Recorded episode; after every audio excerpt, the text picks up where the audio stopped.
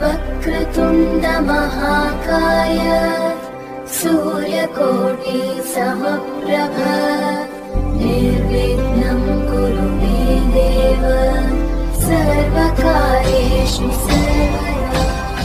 Smoking is injurious to health. It causes cancer. धूमपान स्वास्थ्य रोग के खोतिकारक धूमपान कैंसर का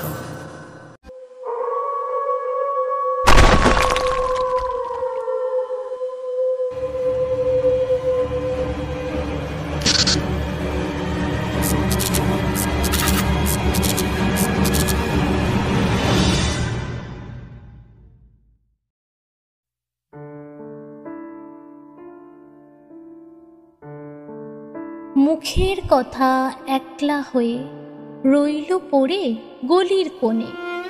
ক্লান্ত আমার মুখোশ শুধু ঝুলতে থাকে বিজ্ঞাপনে। কবিতায় কবি শঙ্খ ঘোষ। বাংলা কবিতার আকাশে ধ্রুব তারাটি নিভে গেল। শঙ্খ ঘোষের প্রয়াণে বাংলা সাহিত্যের ইতিহাসে একটি অধ্যায়ের সমাপ্তি ঘটল। কবিতার মুহূর্ত হয়ে তিনি আজীবন আমাদের হৃদয়ে বেঁচে থাকবেন। তার পরিবার, পরিজন ও শুভানুধ্যায়ীদের গভীর সমবেদনা জানায় এই মহিরুহ পতনে যে ক্ষতি হলো, তা অপূরণীয়। কোভিড নাইন্টিনের এই অতিমারির সময়ে আমাদের সকলকে সতর্ক থাকতে হবে। প্রথমত, আমরা সকলে মাস্ক পরব। দ্বিতীয়ত আমরা দূরত্ব মেনে চলব এবং স্যানিটাইজার ব্যবহার করব। তৃতীয়ত, আমরা বাইরে থেকে এসে ভালো করে হাত পা ধুয়ে ঘরে ঢুকব। সতর্কতা মানুন, সাবধানে থাকুন, সুস্থ থাকুন। আজকে আপনাদের জন্য টিম কাহিনী তত্ত্বের তরফ থেকে একটি ছোট্ট প্রয়াস। আজকের গল্পটি নেওয়া হয়েছে লীলা মজুমদারের সব ভুতুরে এই বইটি থেকে। আমাদের আজকের নিবেদন এই বইটির পাঠ্য গল্প আহিরি টোলার বাড়ি। গল্পের প্রধান চরিত্রে গল্পকথক। গল্পের সূত্রধর আমি নন্দিনী। শুরু হচ্ছে আজকের গল্প, আহিরি টোলার বাড়ি।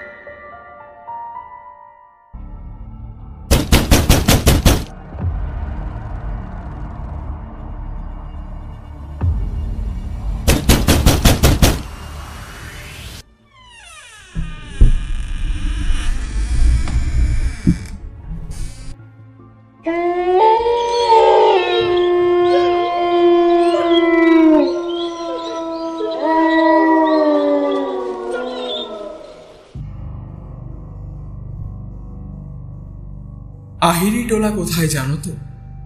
সেখানে গঙ্গার ধারে আমার পূর্বপুরুষদের একটা মস্ত বাড়ি আছে। কিন্তু সেখানে কেউ থাকে। দরজা, জানলা, ঝুলে ভর্তি। ছাদ দিয়ে জল পড়ে। এবং দেয়ালের সব ইটগুলো বেরিয়ে পড়েছে। সেখানে আছে শুধু ইঁদুর বাদুরের বাস। আর সব জায়গায় কেমন একটা যেন সোঁদা সোঁদা গন্ধ। বাড়িটা বাবার ঠাকুরদা ঠাকুরদা কোম্পানির আমলে তৈরি করেছিল। কলকাতা শহরই তখন সবে তৈরি হচ্ছে। দিব্যি একটা চকচকে দুমহল বাড়ি। বাড়িতে ঢুকতেই দোতলায় উঠে যাচ্ছে একটা বিরাট পাথরের সিঁড়ি। তাদের টাকারও অভাব ছিল না। কি সব যেন চোরা কারবার চলত। অবশ্য তখনকার দিনে অত আইন আদালতের হাঙ্গামা ছিল। মোট কথা, বাবার ঠাকুরদা ঠাকুরদা ভয়ঙ্কর ধনী লোক ছিলেন। একটা প্রকাণ্ড ঘোড়া গাড়ি ছিল। তাতে চারটে কালো কুচকুচে ঘোড়া বাঁধা থাকত। বাড়ির পিছন দিকটায় ছিল এক বিশাল আস্তাবল। সেসব কবে বিক্রি হয়ে গেছে? তার জায়গায় কতগুলো তিনতলা বাড়ি হয়ে সেগুলো পর্যন্ত ভেঙে চলে গেছে। সেবার প্রিটেস্টে অঙ্কে পেলাম পনেরো। তাই নিয়ে বাড়িময় সে যে কীরকম হইচই লেগে গেল, সে না দেখলে বিশ্বাস হয় না। এমনকি বাবা পর্যন্ত এমন একটা কাণ্ড শুরু করলে সে সত্যি বাড়ি ছাড়তে বাধ্য কাউকে কিছু না বলে সন্ধ্যাবেলায় কয়েকটা কাপড় জামার পুটলি বেঁধে ফেললাম। তারপর ঘড়ি কিনবার জন্য কিছু জমানো টাকা পকেটে পুড়ে সোজা কি উঠলাম আহরি টোলার সেই বাড়িতে সেখানে আলো টালো নেই। রাস্তার আলো একটা ভাঙা জানলা দিয়ে ঢুকছে। দেখি সামনের দরজায় তালা মারা। কিন্তু জানলার শিখগুলো নোনা ধরে ভেঙে গেছে বলে ঘরে ঢুকতে কোনো অসুবিধা হলো না। সত্যি কথা বলতে কি, একটু যে ভয় ভয় করছিল না, তাও না। আবার একদিকে যেমন প্রচুর খিদেও পাচ্ছে, তেমন রাগও হচ্ছে। নিচের তলায় কেমন যেন ঘুমোর ভাব। তাই আমি পুঁকলি বগলে করে ধুলো মাখা সিঁড়ি দিয়ে উপরতলায় উঠতে লাগলাম। ঠিক এমন সময় সিঁড়ির ঠিক উপর থেকে কে যেন বলল আহ তোদের জ্বালায় কি হাত মুখ ধুয়ে একটু চুপ করে বসাও যাবে না? সারাদিন শুধু দাও দাও খালি এটা নেই, ওটা নেই, এটা চাই, ওটা চাই। এবার তো একটু খান্তি দে। কোথা থেকে ধূপ ধুনোর সঙ্গে গোলাপ জল আর ভালো তামাকের গন্ধ নাকে এলো? চেয়ে দেখি সিঁড়ির উপর একজন বুড়ো লোক দাঁড়িয়ে আছেন পরনে ঘুস্কো রঙের লম্বা জৌবা পায়ে সাদা নাগরাই জুতো, মাথায় একটা ছোট্ট সাদা টুপি আর ডান হাতের বকবর আঙুলে একটা মস্ত সবুজ পাথরের আঙুল যখন আমি সিঁড়ির উপরের ধাপে এসে উঠেছি আশ্চর্য হয়ে বললেন হ্যাঁ? তোকে তো এখানে আগে দেখিনি। তুই এখানে কেন এসেছিস? কি চাস? তাই বল দেখি বাবা। খিদের পেটটা খালি খালি লাগছে। তাই বললাম কেন আসব না? এটা আমার বাবার ঠাকুরদার ঠাকুরদার বাড়ি। ভীষণ চমকে গিয়ে লোকটি কাছে এসে আমার কাঁধে একটা হাত রেখে জিজ্ঞাসা করলেন তোমার বাবার আর তোমার ঠাকুর দাদার নাম কি? নাম শুনে তিনি খানিকক্ষণ চুপ করে রইলেন। চারিদিকে নিস্তব্ধ অন্ধকার। হঠাৎ রেলিংয়ের কাছে গিয়ে একটা বড় হাঁক দিলেন। পরদাসী আমিন বলি কাজের সময় গেলি কোথায়? আলোটা দিয়ে যা। নিচের তলার অন্ধকার থেকে একটা অস্পষ্ট সাড়া এল। তারপর লম্বা কাঁচের ঢাকনি পরানো সেজ হাতে গোলাপি গেঞ্জি নোংরা ধুতি আর গলায় সোনার মাদুলি পরা একটা কুচকুচে কালো এবং ডিগডিগের লম্বা একটা লোক সিঁড়িতে উঠে এল। ছিলিস কোথায় হতভাগা? বাড়িতে লোক এলে দেখতে পাস না? আগে বারোয়ারিতলা হা পাকড়াইটাই একবার দেখে এলাম। আমার দিকে ফিরে বলল যাবে না খোকাবাবু হা পাকড়াইতে কেমন সব সং বানিয়েছে গান বাজনা হচ্ছে। বুড়ো বললেন চুপ! ওইসব ছেলে মানুষের জায়গা নয়। এসো দাদা তুমি আমার সঙ্গে এসো। সামনের ঘরে গেলাম। মেঝেতে লাল গালছে পাতা আর নিচু তক্ত বসে হলদে মখমলের চাদর বিছানো। ঘরের এক কোনায় গোপ ঝোলা পাঞ্জাবি গায়ে আর কানে মাখড়ি পরা একজন লোক দাঁড়িয়ে।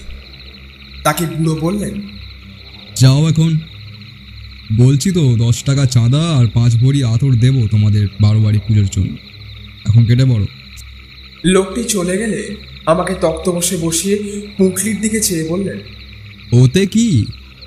পালিয়ে এসেছ নাকি? কেন? সব কথা বললাম। খানিকটা ভেবে হঠাৎ রেগে উঠে বললেন পনেরো পেয়েছিস? হতভাগা তোর লজ্জা করো না। বলি অঙ্ক হয় না কেন? করিস না? আর মুখ অমন পাংশুটা কেন?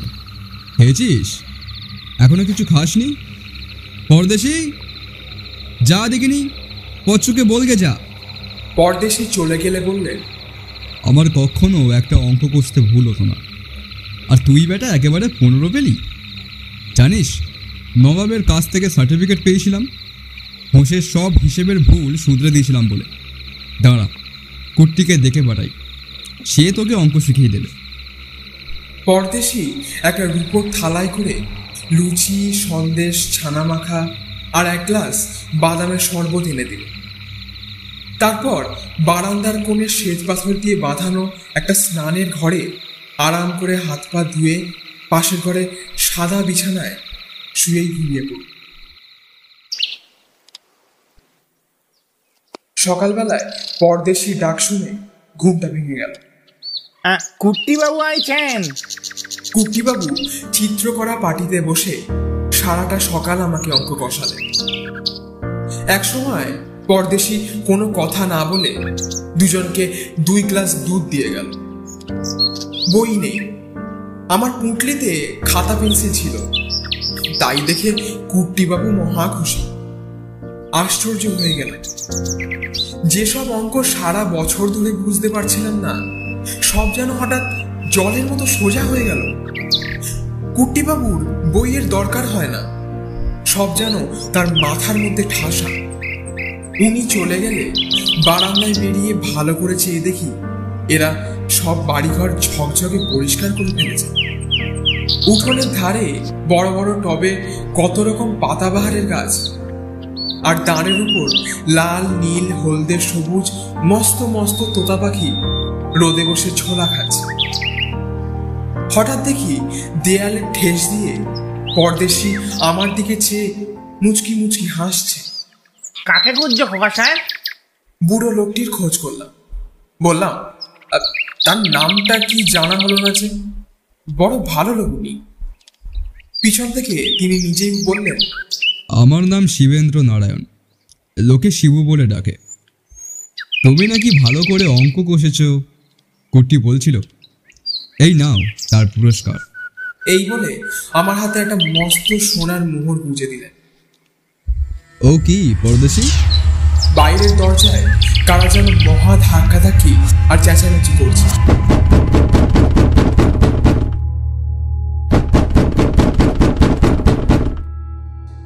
সংরা নয় তো? পরদেশি আস্তে আস্তে মাথা নাড়ল। আমি তখনই বললাম এই রে তবে নিশ্চয়ই বাবা এসেছেন আমাকে খুঁজতে। ছুটে নিচে গিয়ে দরজা খুলে গেল দেখি মা বাবা বড় কাকা আর পিসমশাই দাঁড়িয়ে আছে। কি সাংঘাতিক ছেলে বাপ তুমি। এই খালি বাড়িতে অন্ধকারে ঝুলকালির মধ্যে তুমি খাওয়া নেই দাওয়া নেই দিব্যি রাত কাটিয়ে দিলে। বলিহারি তোমাকে।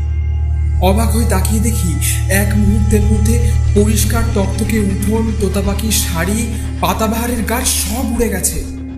পাগলের মতো দৌড়ে উপরে উঠলাম। দেখি খালি ঘর খাঁ খাঁ করছে। ভাঙা স্নানের ঘরে শ্বেত পাথরের সব টালি খুলে পড়ে আছে। পরদেশি? ও পরদেশি? শিববাবু, কোথায় তোমরা? হঠাৎ বাবা আমাকে খপ করে ধরে ফেললেন। জানিস না শিবুবাবু আমার ঠাকুরদার ঠাকুরদার, আর পরদেশি তার খাস খানসামা। তুই এদের জানলে কি করে? কোনো কথার জবাব না দিয়ে আমি আস্তে আস্তে আমার হাতের মধ্যে থাকা মোহরটিকে পকেটে পুরে বললাম, দেখো, এবার টেস্টে আমি অঙ্কে ভালো নম্বর পাবই। এরপর কাউকে কিছু বলতে পারলাম না।